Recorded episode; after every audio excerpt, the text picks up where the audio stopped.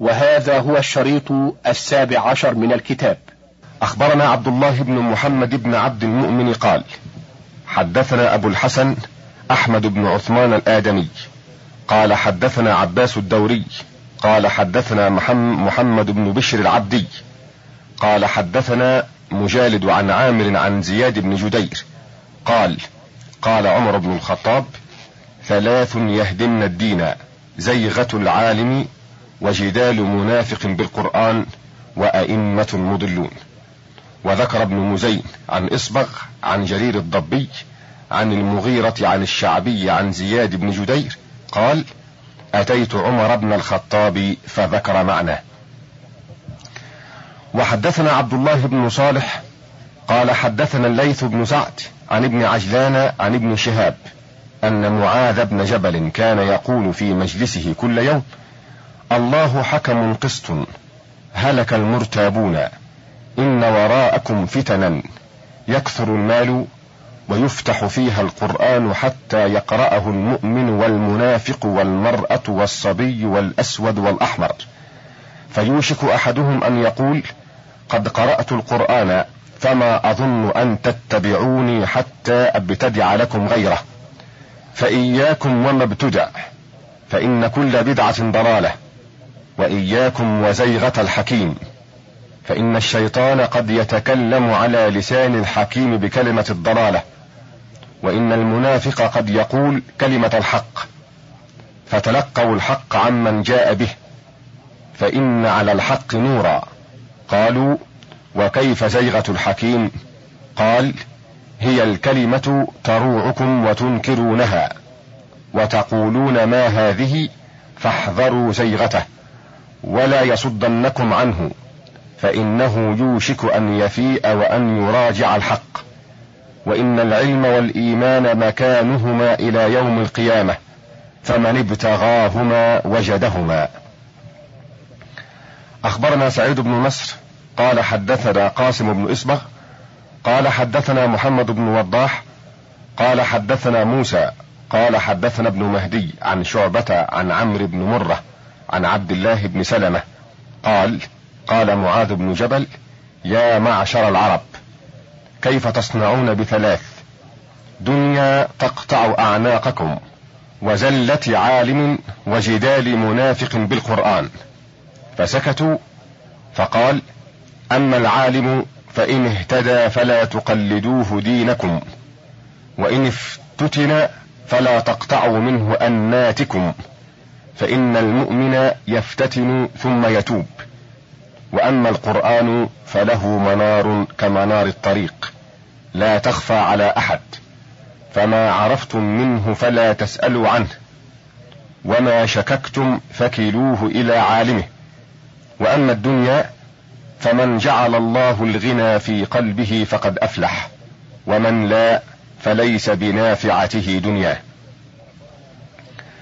أخبرنا محمد بن إبراهيم قال حدثنا محمد بن أحمد بن يحيى قال حدثنا أبو سعيد البصري بمكة قال حدثنا الحسن بن عفان عامري قال حدثنا حسين الجعفي عن زائدة عن عطاء بن السائب قال: قال سلمان: كيف أنتم عند ثلاث: ذلة عالم، وجدال منافق بالقرآن، ودنيا تقطع أعناقكم، فأما زلة العالم فإن اهتدى فلا تقلدوه دينكم، وأما مجادلة منافق بالقرآن فإن للقرآن منارا كمنار الطريق، فما عرفتم منه فخذوه، وما لم تعرفوه فكلوه إلى الله، وأما دنيا تقطع أعناقكم فانظروا إلى من هو دونكم، ولا تنظروا إلى من هو فوقكم.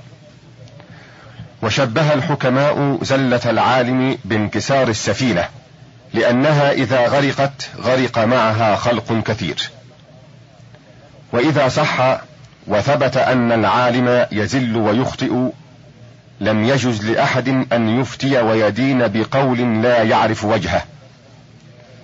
حدثنا عبد الرحمن بن يحيى قال حدثنا علي بن محمد قال حدثنا أحمد بن داود قال حدثنا سحنون قال حدثنا ابن وهب قال سمعت سفيان يعني ابن عيينة يحدث عن عاصم بن بهدلة عن زر بن حبيش عن ابن مسعود أنه كان يقول: اغدو عالما أو متعلما ولا تغدو إمعة فيما بين ذلك. قال ابن وهب: فسألت عن الإمعة فحدثني عن أبي الزعراء عن أبي الأحوص عن ابن مسعود قال: كنا ندعو الإمعة في الجاهلية الذي يدعى إلى الطعام فيذهب معه بغيره. وحدثنا محمد بن إبراهيم قال حدثنا سعيد بن أحمد قال حدثنا أسلم بن عبد العزيز قال حدثنا يونس قال حدثنا سفيان عن عاصم بن بهدلة عن زر بن حبيش عن عبد الله بن مسعود أنه كان يقول: اغدو عالما أو متعلما ولا تغدو إمعة فيما بين ذلك. وبه عن يونس أخبرنا سفيان قال: وحدثني أبو الزعراء عن أبي الأحوص عن ابن مسعود أنه كان يقول: كنا ندعو الإمعة في الجاهلية الذي يدعى إلى الطعام فيذهب معه بآخر. وحدثنا محمد قال حدثنا أحمد بن مطرف قال حدثنا سعيد وسعيد قال حدثنا يونس فذكر الخبرين جميعا بإسنادهما سواء.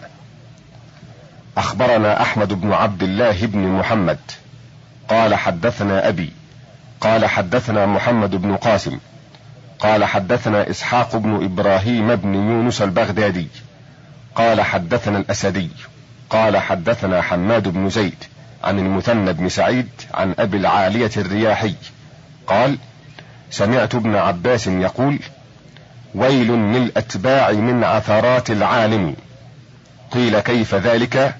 قال: يقول العالم شيئا برأيه ثم يجد من هو أعلم برسول الله صلى الله عليه وسلم منه فيترك قوله ذلك ثم تمضي الأتباع.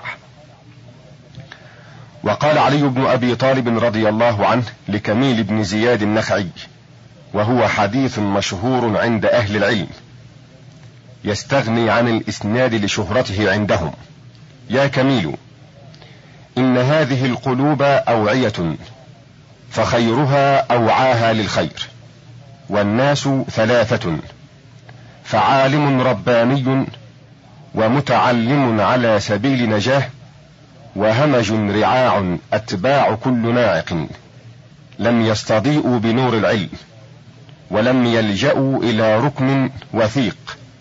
ثم قال: إنها هنا لعلما، وأشار بيده إلى صدره.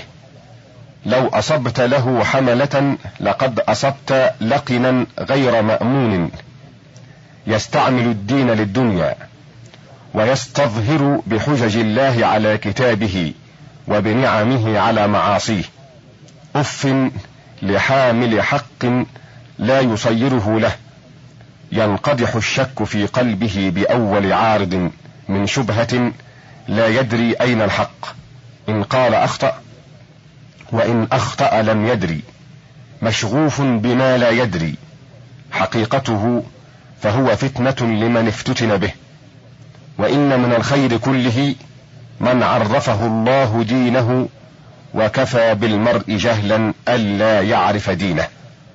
حدثنا عبد الوارث بن سفيان ويعيش بن سعيد قال حدثنا قاسم بن إصبغ قال حدثنا بكر بن محمد قال حدثنا بشر بن حجر قال حدثنا خالد بن عبد الله الواسطي عن عطاء يعني ابن السائب عن أبي البختري عن علي قال: إياكم والاستنان بالرجال، فإن الرجل يعمل بعمل أهل الجنة ثم ينقلب لعلم الله فيه، فيعمل بعمل أهل النار فيموت وهو من أهل النار.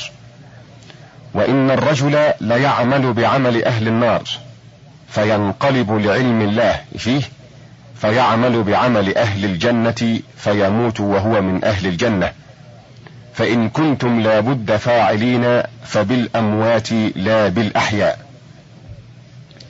وقال ابن مسعود: ألا لا يقلدن أحدكم دينه رجلا إن آمن آمن وإن كفر كفر، فإنه لا أسوة في الشر. وأنشد الصولي عن المراغي قال: أنشدني أبو العباس الطبري عن أبي سعيد الطبري قال: أنشدني الحسين بن علي بن الحسين بن علي بن عمر بن علي رضي الله عنه لنفسه، وكان أفضل أهل زمانه. تريد تنام على ذي الشبه، وعلك إن نمت لم تنتبه، فجاهد وقلد كتاب الإله لتلقى الإله إذا مت به. فقد قلد الناس رهبانهم، وكل يجادل عن راهبه، وللحق مستنبط واحد، وكل يرى الحق في مذهبه. ففيما أرى عجب غير أن بيان التفرق من أعجبه. وثبت عن النبي صلى الله عليه وسلم مما قد ذكرناه في كتابنا هذا أنه قال: تذهب العلماء ثم تتخذ الناس رؤوسا جهالا يسألون فيفتون بغير علم فيضلون ويضلون. وهذا كله نفي للتقليد وإبطال له لمن فهمه وهدي لرشده. وحدثنا محمد بن إبراهيم قال حدثنا أحمد بن مطرف قال حدثنا سعيد بن عثمان وسعيد بن حمير قال حدثنا يونس بن عبد الأعلى قال حدثنا سفيان بن عيينة قال: اضطجع ربيعة مقنعا رأسه وبكى، فقيل له: ما يبكيك؟ فقال: رياء ظاهر وشهوة خفية، والناس عند علمائهم كالصبيان في حجور, في حجور أمهاتهم، ما نهوهم عنه انتهوا، وما أمروهم به ائتمروا. وقال أيوب رحمه الله: ليس تعرف خطأ معلمك حتى تجالس غيره. وقال عبيد الله بن المعتز: لا فرق بين بهيمة تقاد وإنسان يقلد. وهذا كله لغير العامة، فإن العامة لا بد لها من تقليد علمائها عند النازلة تنزل بها، لأنها لا تتبين موقع الحجة ولا تصل بعدم الفهم إلى علم ذلك، لأن العلم درجات لا سبيل منها إلى أعلاها إلا بنيل أسفلها. وهذا هو الحائل بين العامة وبين طلب الحجة، والله أعلم. ولم تختلف العلماء أن العامة عليها تقليد علمائها، وأنهم المرادون بقول الله عز وجل: فاسألوا أهل الذكر إن كنتم لا تعلمون. وأجمعوا على أن الأعمى لا بد له من تقليد غيره ممن يثق بميزه بالقبلة إذا أشكلت عليه، فكذلك من لا علم له ولا بصر بمعنى ما يدين به لا بد له من تقليد عالمه. وكذلك لم يختلف العلماء أن العامة لا يجوز لها الفتيا، وذلك والله أعلم لجهلها بالمعاني التي منها يجوز التحليل والتحريم والقول في العلم. وقد نظمت في التقليد وموضعه أبياتا رجوت في ذلك جزيل الأجر، لما علمت أن من الناس من يسرع إليه حفظ العلوم ويتعذر عليه المنثور، وهي من قصيدة لي: يا سائلي عن موضع التقليد خذ عني الجواب بفهم لب حاضري، وأصغ إلى قولي ودن بنصيحتي، واحفظ علي بوادري ونوادري. لا فرق بين مقلد وبهيمة تنقاد بين جنادل ودعاثر، تبا لقاض أو لمفت لا يرى عللا ومعنى للمقال السائر. فإذا اقتديت فبالكتاب وسنة المبعوث بالدين الحنيف الطاهر، ثم الصحابة عند عدمك سنة، فأولاك أهل نهى وأهل بصائر، وكذاك إجماع الذين يلونهم من تابعيهم كابرا عن كابر. إجماع أمتنا وقول نبينا مثل النصوص لدى الكتاب الزاهري، وكذا المدينة حجة إن أجمعوا متتابعين أوائلا بأواخر، وإذا الخلاف أتى فدونك فاجتهد ومع الدليل فمل بفهم وافر، وعلى الأصول فقس فروعك لا تقس فرعا بفرع كالجهول الحائر، والشر ما فيه فديتك أسوة فانظر ولا تحفل بزلة ماهر. أخبرنا عبد الرحمن بن يحيى قال حدثنا علي بن محمد قال حدثنا أحمد بن داود قال حدثنا سحنون قال حدثنا ابن وهب قال أخبرني سعيد بن أبي أيوب عن بكر بن عمرو عن عمرو بن أبي نعيمة عن أبي عثمان مسلم بن يسار عن أبي هريرة أن رسول الله صلى الله عليه وسلم قال: من قال علي ما لم أقل فليتبوأ مقعده من النار، ومن استشار أخاه فأشار عليه بغير رشده فقد خانه، ومن أفتى بفتيا عن غير تثبت فإنما إثمها على من أفتاه. وهذا الحديث في موضع آخر من كتاب العلم في جامع ابن وهب قال: حدثنا يحيى بن أيوب عن بكر بن عمرو بن أبي نعيمة عن أبي عثمان الطنبذي رضيع عبد الملك بن مروان قال: سمعت أبا هريرة يقول: قال رسول الله صلى الله عليه وسلم، فذكره سواء، فمرة قال يحيى بن أيوب ومرة قال سعيد بن أبي أيوب. وخرجه أبو داود من حديث ابن وهب عن يحيى بن أيوب بإسناده المذكور.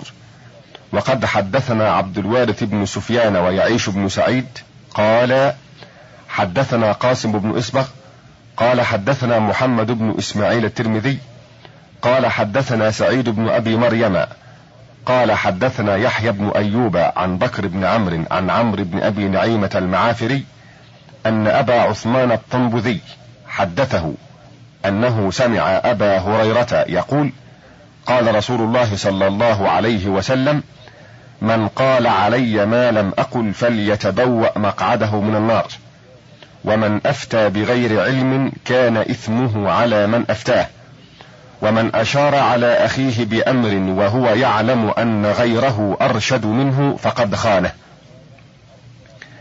وكان أبو عثمان رضيع عبد الملك بن مروان.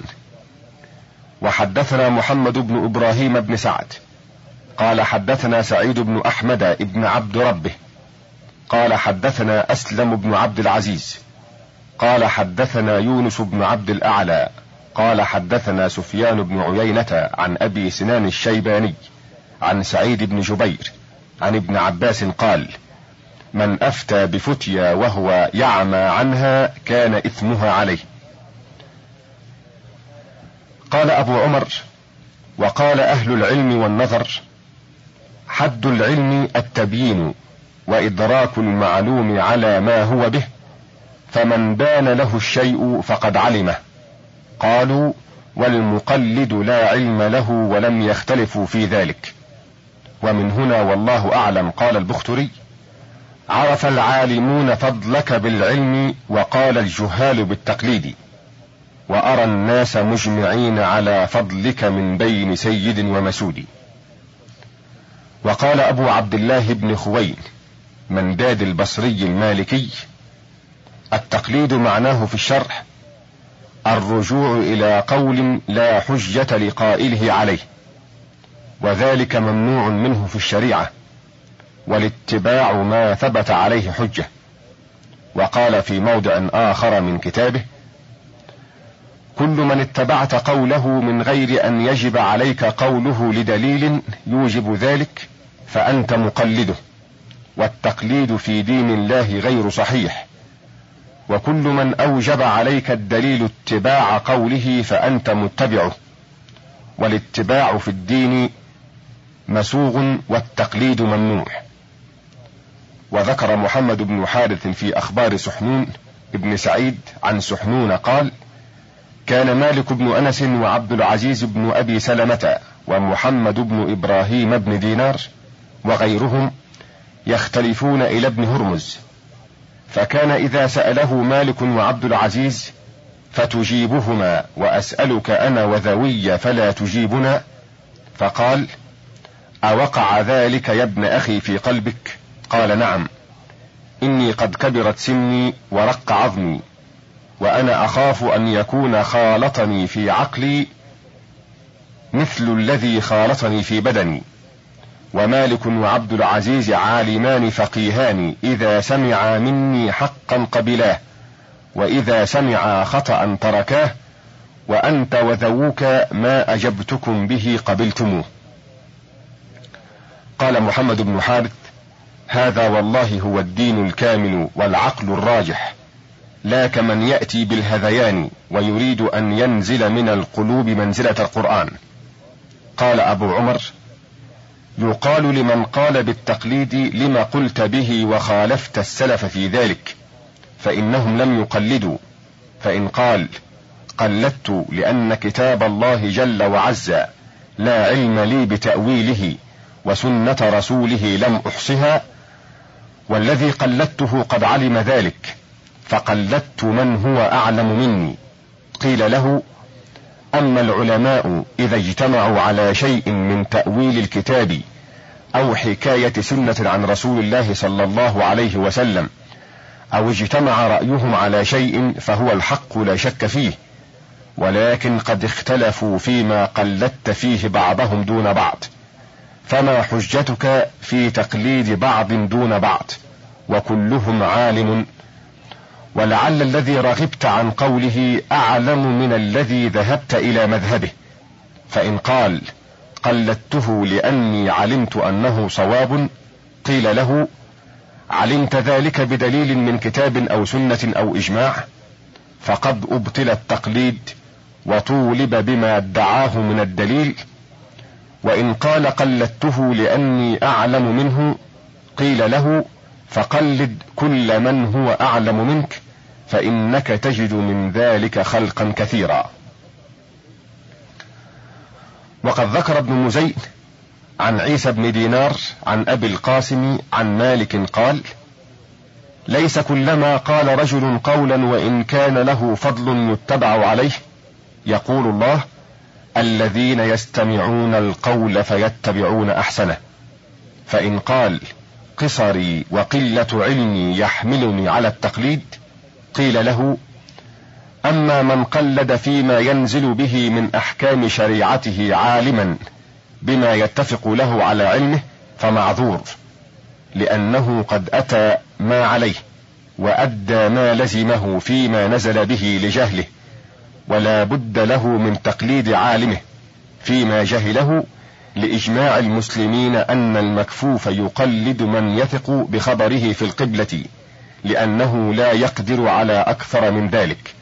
ولكن من كانت هذه حاله، هل تجوز له الفتوى في شرائع دين الله فيحمل غيره على إباحة الفروج وإراقة الدماء واسترقاق الرقاب وإزالة الأملاك وتصييرها إلى غير من كانت في يده بقول لا يعرف صحته ولا قام له الدليل عليه، وهو مقر أن قائله يخطئ ويصيب، وأن مخالفه في ذلك ربما كان المصيب فيما خالفه فيه، فإن أجاز الفتوى لمن جهل الأصل والمعنى لحفظه الفروع لزمه أن يجيزه للعامة، وكفى بهذا جهلا وردا للقرآن. قال الله جل وعز: ولا تقف ما ليس لك به علم، وقال: أتقولون على الله ما لا تعلمون. وقد أجمع العلماء أن ما لم يتبين ويستيقن فليس بعلم، وإنما هو ظن، والظن لا يغني من الحق شيئا. وقد مضى في هذا الباب عن النبي صلى الله عليه وسلم وعن ابن عباس في من أفتى بفتيا وهو يعمى عنها أن إثمها عليه. وثبت عن النبي صلى الله عليه وسلم أنه قال: إياكم والظن، فإن الظن أكذب الحديث. ولا خلاف بين أئمة الأمصار في فساد التقليد، فأغنى ذلك عن الإكثار. حدثنا عبد الرحمن بن يحيى قال حدثنا أحمد بن سعيد قال حدثنا إسحاق بن إبراهيم بن نعمان قال حدثنا محمد بن علي بن مروان قال حدثنا أبو حفص قال حدثنا عبد الله بن وهب قال أخبرني يونس بن يزيد عن ابن شهاب قال حدثني أبو عثمان بن سنة أن رسول الله صلى الله عليه وسلم قال إن العلم بدأ غريبا وسيعود غريبا كما بدأ، فطوبى يومئذ للغرباء. قال أبو بكر بن محمد بن علي بن مروان وحدثني سعيد بن داود بن أبي زنبر قال حدثني مالك بن أنس عن زيد بن أسلم في قول الله جل وعز نرفع درجات من نشاء قال بالعلم. حدثنا خلف بن القاسم حدثنا الحسن بن رشيق قال حدثنا إسحاق بن إبراهيم بن يونس حدثنا علي بن عبد العزيز حدثنا زكريا بن عبد الله حدثنا الحنيني عن كثير بن عبد الله عن أبيه عن جده أن النبي صلى الله عليه وسلم قال إن الإسلام بدأ غريبا وسيعود غريبا كما بدأ، فطوبى للغرباء. قيل يا رسول الله ومن الغرباء؟ قال الذين يحيون سنتي ويعلمونها عباد الله، وكان يقال العلماء غرباء لكثرة الجهال. باب ذكر من ذم الإكثار من الحديث دون التفهم له والتفقه فيه. حدثنا عبد الرحمن بن يحيى قال حدثنا عمر بن محمد قال حدثنا علي بن عبد العزيز قال حدثنا سعيد بن منصور قال حدثنا خالد بن عبد الله عن بيان عن الشعبي عن قرظة بن كعب قال خرجنا فشيعنا عمر إلى صرار ثم دعا بماء فتوضأ، ثم قال لنا أتدرون لما خرجت معكم؟ قلنا أردت أن تشيعنا وتكرمنا. قال إن مع ذلك لحاجة خرجت لها. إنكم لتأتون بلدة لأهلها دوي بالقرآن كدوي النحل، فلا تصدوهم بالأحاديث عن رسول الله صلى الله عليه وسلم وأنا شريككم. قال قرظة فما حدثت بعده حديثا عن رسول الله صلى الله عليه وسلم.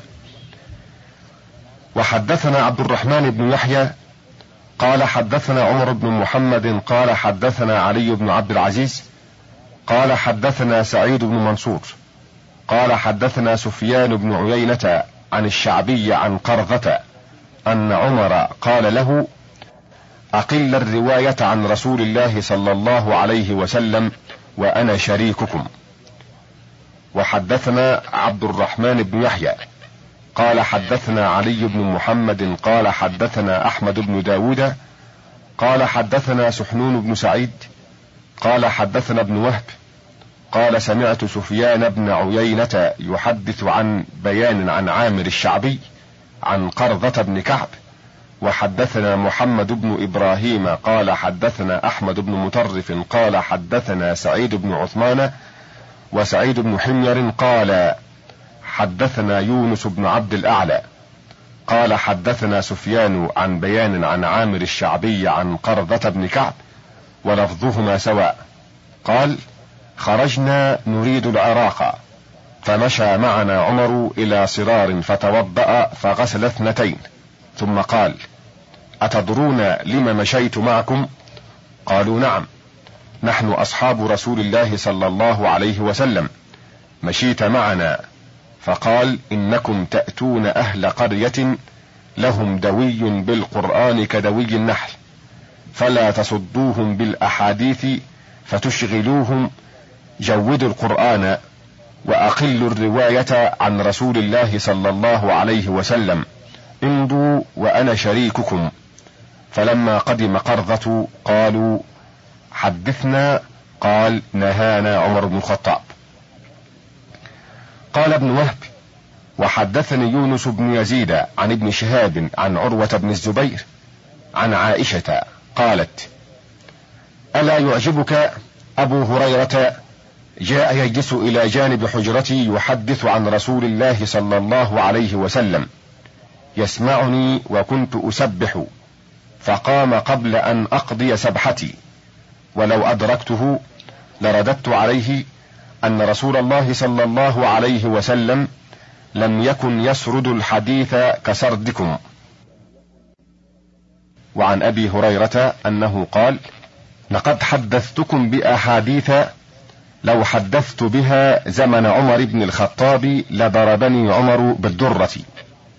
قال أبو عمر: احتج بعض من لا علم له ولا معرفة من أهل البدع وغيرهم الطاعنين في السنن بحديث عمر هذا، قوله: أقل الرواية عن رسول الله صلى الله عليه وسلم، وبما ذكرنا في هذا الباب من الأحاديث وغيرها، وجعلوا ذلك ذريعة إلى الزهد في سنن رسول الله صلى الله عليه وسلم التي لا يوصل إلى مراد كتاب الله إلا بها، والطعن على أهلها، ولا حجة في هذا الحديث ولا دليل على شيء مما ذهبوا إليه من وجوه قد ذكرها أهل العلم. منها أن وجه قول عمر إنما كان لقوم لم يكونوا أحصوا القرآن فخشي عليهم الاشتغال بغيره عنه، إذ هو الأصل لكل علم، هذا معنى قول أبي عبيد في ذلك. واحتج بما رواه عن حجاج عن المسعودي عن عون بن عبد الله بن عتبة: مل أصحاب رسول الله صلى الله عليه وسلم ملة فقالوا: يا رسول الله حدثنا، فأنزل الله جل وعز: الله نزل أحسن الحديث كتابا متشابها مثانية تقشعر منه جلود الذين يخشون ربهم ثم تلين جلودهم، إلى آخر الآية. قال: ثم ملوا ملة أخرى فقالوا: يا رسول الله حدثنا شيئا فوق الحديث ودون القرآن، يعنون القصص، فأنزل: ألف لام را تلك آيات الكتاب المبين، إلى قوله: نحن نقص عليك أحسن القصص بما أوحينا إليك، الآية. قال: فإن أرادوا الحديث دلهم على أحسن الحديث، وإن أرادوا القصص دلهم على أحسن القصص. وقال غيره: إن عمر إنما نهى عن الحديث عما لا يفيد حكما ولا يكون سنة. وطعن غيرهم في حديث قرضة هذا وردوه لأن الآثار الثابتة عن عمر خلافه، منها ما روى مالك ومعمر وغيرهما عن ابن شهاب عن عبيد الله بن عبد الله بن عتبة عن عمر بن الخطاب في حديث السقيفة أنه خطب يوم جمعة فحمد الله وأثنى عليه ثم قال: أما بعد، فإني أريد أن أقول مقالة قد قدر لي أن أقولها، من وعاها وعقلها وحفظها فليحدث بها حيث تنتهي به راحلته، ومن خشي ألا يعيها فإني لا أحل له أن يكذب علي. إن الله بعث محمدا صلى الله عليه وسلم بالحق وأنزل معه الكتاب، فكان مما أنزل معه الرجم، وذكر الحديث، وهذا يدل على أن نهيه عن الإكثار وأمره بالإقلال من الرواية عن رسول الله صلى الله عليه وسلم إنما كان خوف الكذب على رسول الله صلى الله عليه وسلم، وخوفا أن يكونوا مع الإكثار يحدثون بما لم يتيقنوا حفظه ولم يعوه، لأن ضبط من قلت روايته أكثر من ضبط المستكثر، وهو أبعد من السهو والغلط الذي لا يؤمن مع الإكثار. فلهذا أمرهم عمر من الإقلال من الرواية، ولو كره الرواية وذمها لا نهى عن الإقلال منها والإكثار، ألا تراه يقول: فمن حفظها ووعاها فليحدث بها. فكيف يأمرهم بالحديث عن رسول الله صلى الله عليه وسلم وينهاهم عنه؟ هذا لا يستقيم. بل كيف ينهاهم عن الحديث عن رسول الله صلى الله عليه وسلم ويأمرهم بالإقلال منه، وهو يندبهم إلى الحديث عن نفسه بقوله: من حفظ مقالتي ووعاها فليحدث بها حيث تنتهي به راحلته. ثم قال: ومن خشي ألا يعيها فلا يكذب علي. وهذا يوضح لك ما ذكرنا، والآثار الصحاح عنه من رواية أهل المدينة بخلاف حديث قرزة هذا، وإنما يدور عن الشعبي، وليس مثله حجة في هذا الباب لأنه يعارض السنن والكتاب. قال الله جل وعز: لقد كان لكم في رسول الله أسوة حسنة، وقال: وما آتاكم الرسول فخذوه، وقال فيه: النبي الأمي الذي يؤمن بالله وكلماته، وقال: وإنك لتهدي إلى صراط مستقيم صراط الله. ومثل هذا في القرآن كثير، ولا سبيل إلى اتباعه والتأسي به والوقوف عند أمره إلا بالخبر عنه. فكيف يتوهم أحد على عمر أنه يأمر بخلاف ما أمر الله به، وقد قال رسول الله صلى الله عليه وسلم: نضر الله عبدا سمع مقالتي فوعاها ثم أداها إلى من لم يسمعها، الحديث. وفيه الحض الوكيد على التبليغ عنه صلى الله عليه وسلم، وقال: خذوا عني في غير ما حدثت وبلغوا عني. والكلام في هذا أوضح من النهار لأولي النهى والاعتبار، ولا يخلو الحديث عن رسول الله صلى الله عليه وسلم من أن يكون خيرا أو شرا. فإن كان خيرا ولا شك فيه أنه خير، فالإكثار من الخير أفضل. وإن كان شرا ولا يجوز أن يتوهم أن عمر يوصيهم بالإقلال من الشر، وهذا يدلك أنه إنما أمرهم بذلك خوف مواقعة الكذب على رسول الله صلى الله عليه وسلم، وخوف الاشتغال عن تدبر السنن والقرآن، لأن المكثر لا تكاد تراه إلا غير متدبر ولا متفقه. وذكر مسلم بن الحجاج في كتاب التمييز قال: حدثنا الفضل بن موسى قال حدثنا الحسين بن واقد الرديني ابن أبي مجلس عن أبيه عن قيس بن عباد قال: سمعت عمر بن الخطاب يقول: من سمع حديثا فأداه كما سمع فقد سلم. ومما يدل على هذا ما قد ذكرناه فيما يروى عن عمر، أنه كان يقول: تعلموا الفرائض والسنة كما تتعلمون القرآن، فسوى بينهما. وحدثنا سعيد حدثنا قاسم حدثنا ابن وضاح قال حدثنا موسى قال حدثنا ابن مهدي عن سفيان عن عاصم الأحول عن مورق العجلي قال: كتب عمر: تعلموا السنة والفرائض واللحن كما تتعلمون القرآن. رواه ابن وهب عن ابن مهدي بإسناد مثله.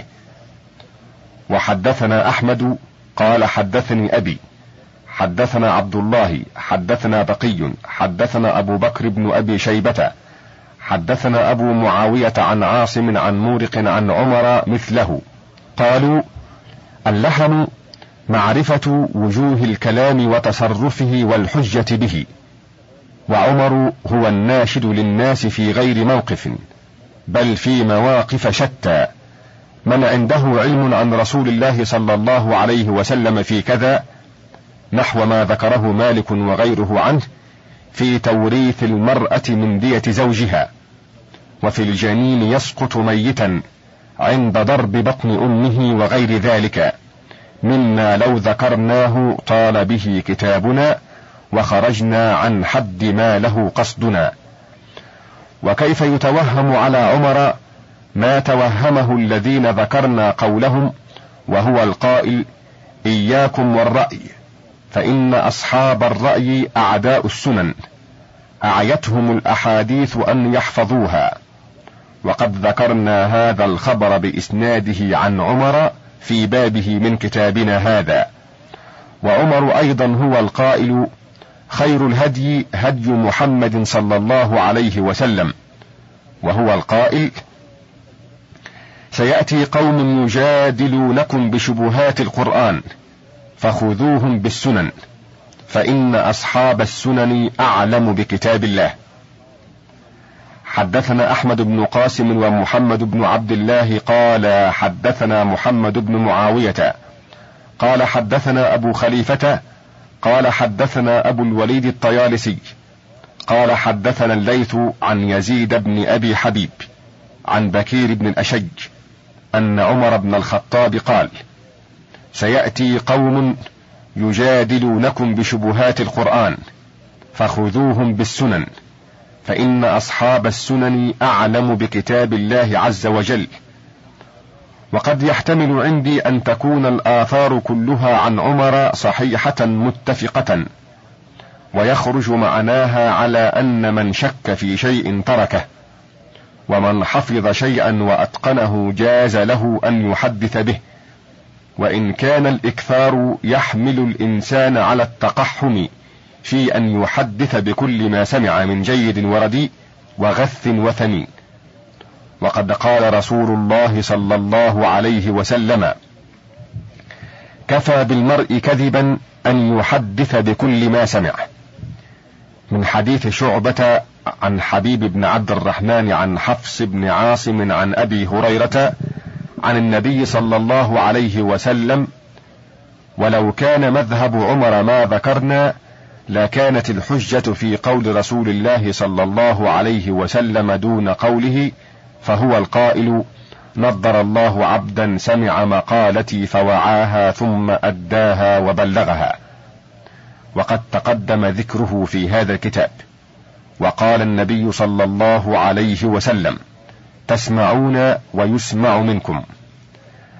حدثنا عبد الوارث بن سفيان قال حدثنا قاسم بن إصبغ قال حدثنا أحمد بن زهير قال حدثنا محمد بن عمران بن محمد بن عبد الرحمن بن أبي ليلى قال حدثني أبي عمران بن محمد قال حدثني ابن أبي ليلى يعني محمد بن عبد الرحمن عن عيسى يعني ابن عبد الرحمن بن أبي ليلى عن ثابت بن قيس قال: قال رسول الله صلى الله عليه وسلم: تسمعون ويسمع منكم ويسمع ممن يسمع منكم.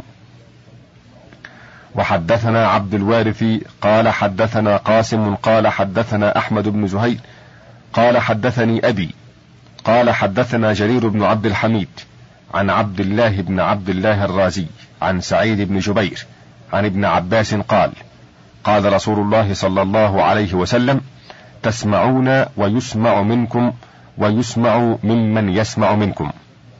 قال أبو عمر: الذي عليه جماعة فقهاء المسلمين وعلمائهم ذم الإكثار دون التفقه ولا تدبر، والمكثر لا يأمن مواقعة الكذب على رسول الله صلى الله عليه وسلم لروايته عمن يؤمن وعمن لا يؤمن.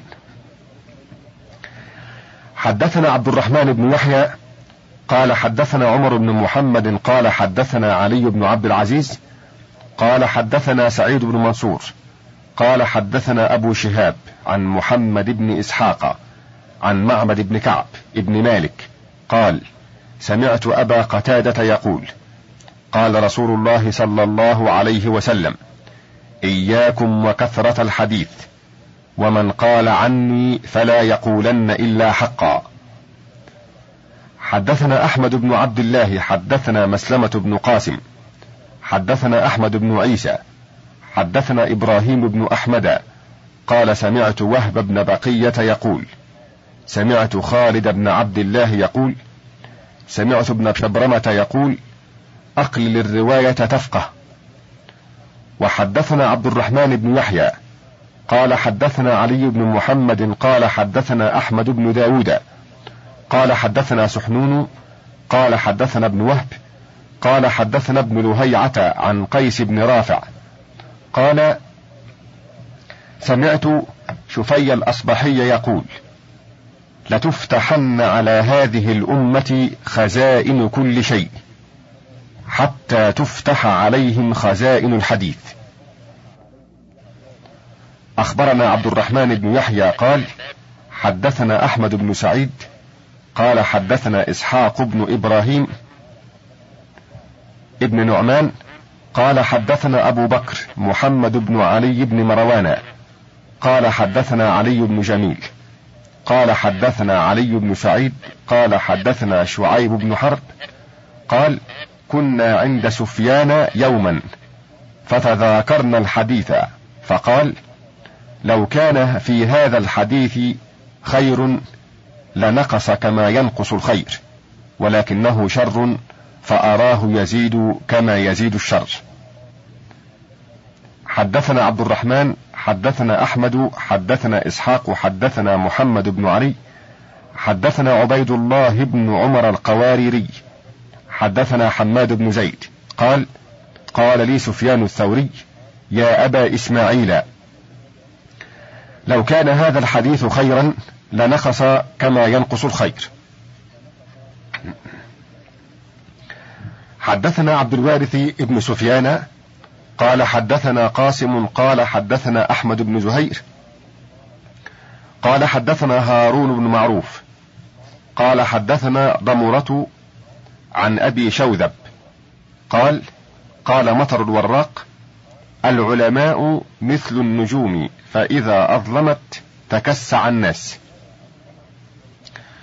وبهذا الإسناد عن ابن شوذب عن مطر أنه سأله رجل عن حديث فحدثه به فسأله عن تفسيره فقال لا أدري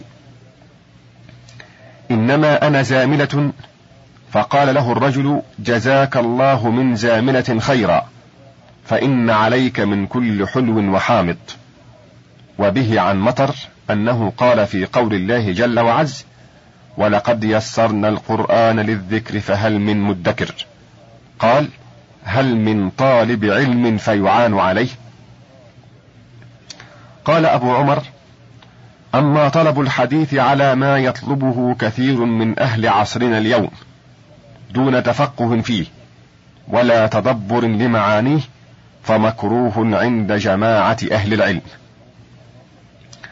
أخبرني خلف بن القاسم حدثنا أحمد بن صالح بن عمر حدثنا أحمد بن جعفر بن عبد الله المنادي قال حدثت عن أحمد بن أبي الحواري قال سمعت أبا سليمان الداراني يقول دخلنا على سفيان بن سعيد الثوري وهو بمكة في بيت جالسا في زاويته على جلد فقال لنا ما جاء بكم فوالله لأنا إذا لم أركم خير مني إذا رأيتكم.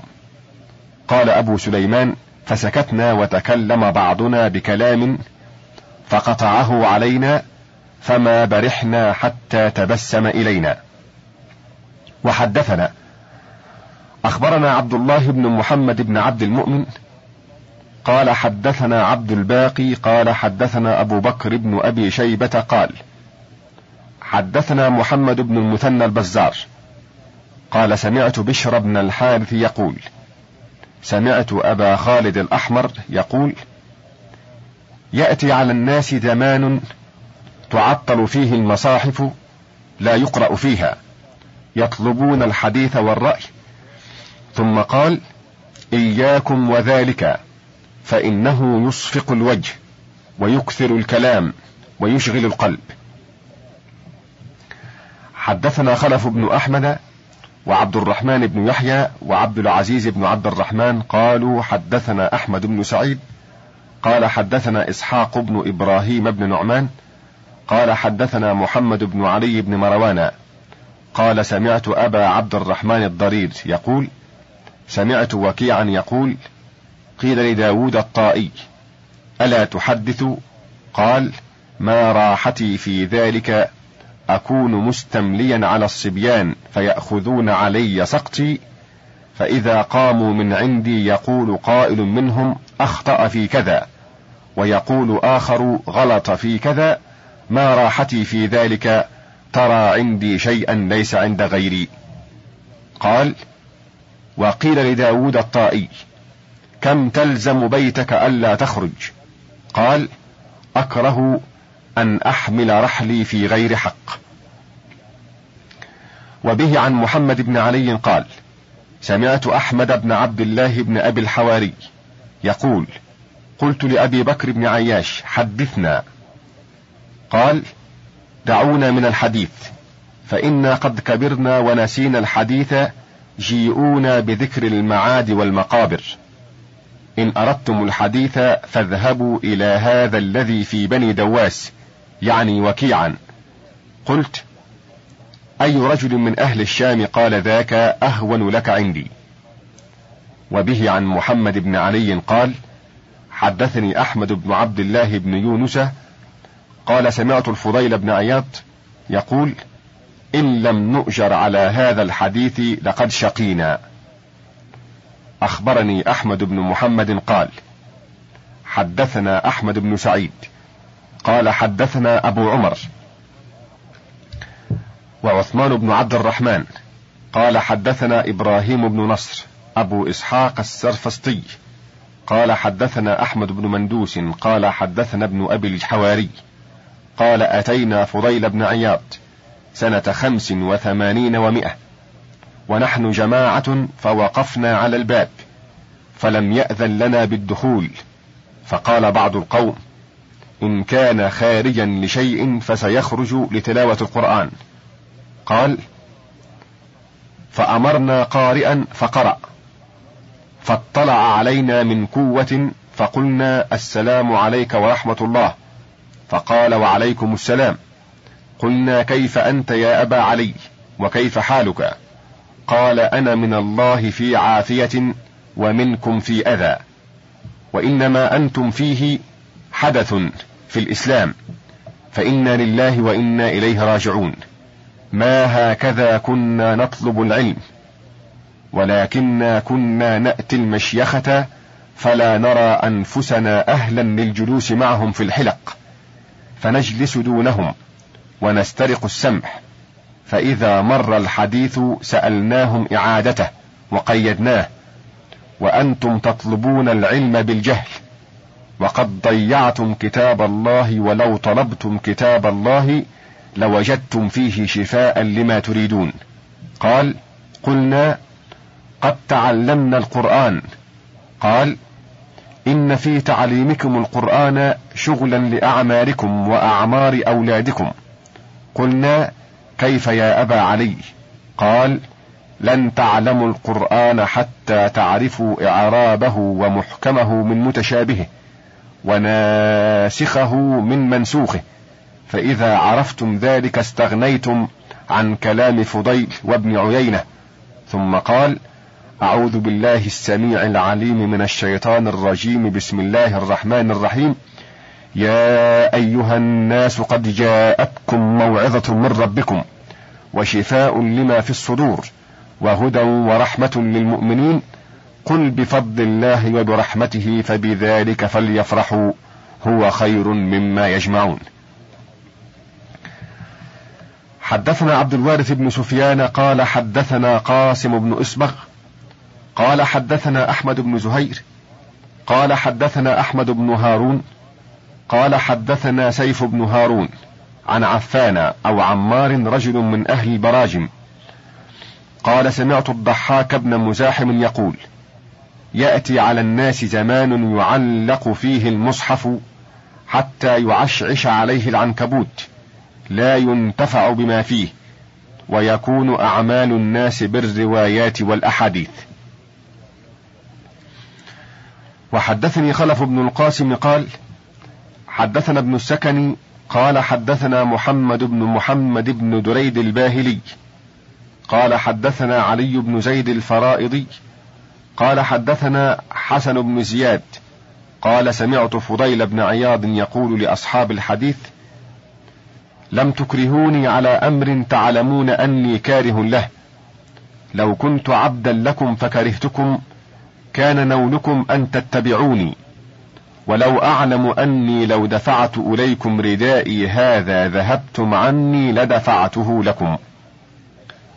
حدثنا عبد الوارث قال حدثنا قاسم قال حدثنا أحمد بن زهير قال حدثنا أبو بكر بن النضر قال سمعت أبا أسامة يقول سمعت سفيان الثوري يقول ليس طلب الحديث من عدد الموت، ولكنه علة يتشاغل بها الرجل.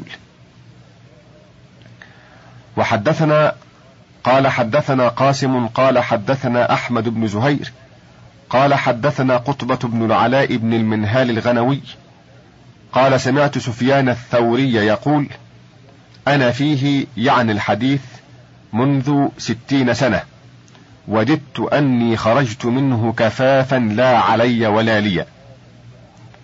وحدثنا خلف بن القاسم قال حدثنا أحمد بن صالح المقري حدثنا ابن المنادي حدثنا أحمد بن محمد بن عبد الخالق حدثنا أبو همام الوليد بن شجاع السكوتي قال حدثني أبي وقبيصة عن سفيان الثوري قال ليتني أنفلت منه كفافا لا لي ولا علي.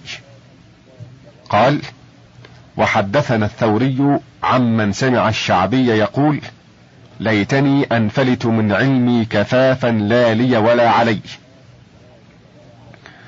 وحدثنا خلف بن القاسم حدثنا أحمد بن صالح حدثنا ابن المنادي حدثنا العباس بن محمد الدوري قال سمعت يحيى بن معين يقول سمعت ابن عيينة يقول عن سفيان الثوري أنه قال ما تريد إلى شيء إذا بلغت منه الغاية تمنيت أن ينفلت منه كفافا.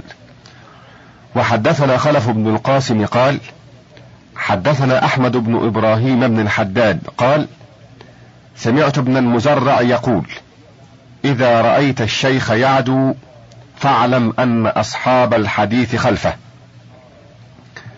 حدثنا عبد الوارث بن سفيان قال حدثنا قاسم قال حدثنا أحمد بن زهير قال حدثنا محمد بن سلام قال قال عمرو بن الحارث ما رأيت علما أشرف ولا أهلا أسخف من أهل الحديث. حدثنا خلف بن قاسم حدثنا الحسن بن رشيق حدثنا علي بن سعيد حدثنا محمد بن خلاد الباهلي حدثنا سفيان بن عيينة قال سمعت مسعرا يقول من أبغضني جعله الله محدثا، وددت أن هذا العلم كان محل قوارير حملته على رأسي فوقع فتكسر فاسترحت من طلابه. أخبرنا أحمد بن محمد بن أحمد قال حدثنا أحمد بن الفضل قال حدثنا محمد بن جرير الطبري قال حدثنا محمد بن عبد الله الدورقي قال حدثنا محمد بن بكار العيشي قال سمعت ابن أبي عدي يقول قال شعبة كنت إذا رأيت رجلا من أهل الحديث يجيء أفرح به، فصرت اليوم ليس شيء أبغض إلي من أن أرى واحدا منهم.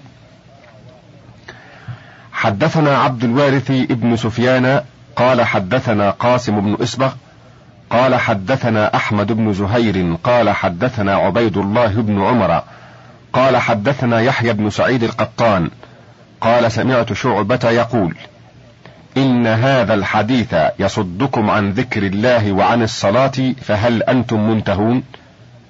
قال أبو عمر بلغني عن جماعة من العلماء أنهم كانوا يقولون إذا حدثوا بحديث شعبة هذا وأي شيء كان يكون شعبة لولا الحديث. قال أبو عمر إنما عابوا الإكثار خوفا من أن يرتفع التدبر والتفهم، ألا ترى إلى ما حكاه بشر بن الوليد عن أبي يوسف قال سألني الأعمش عن مسألة وأنا وهو لا غير فأجبته فقال لي من أين قلت هذا يا يعقوب؟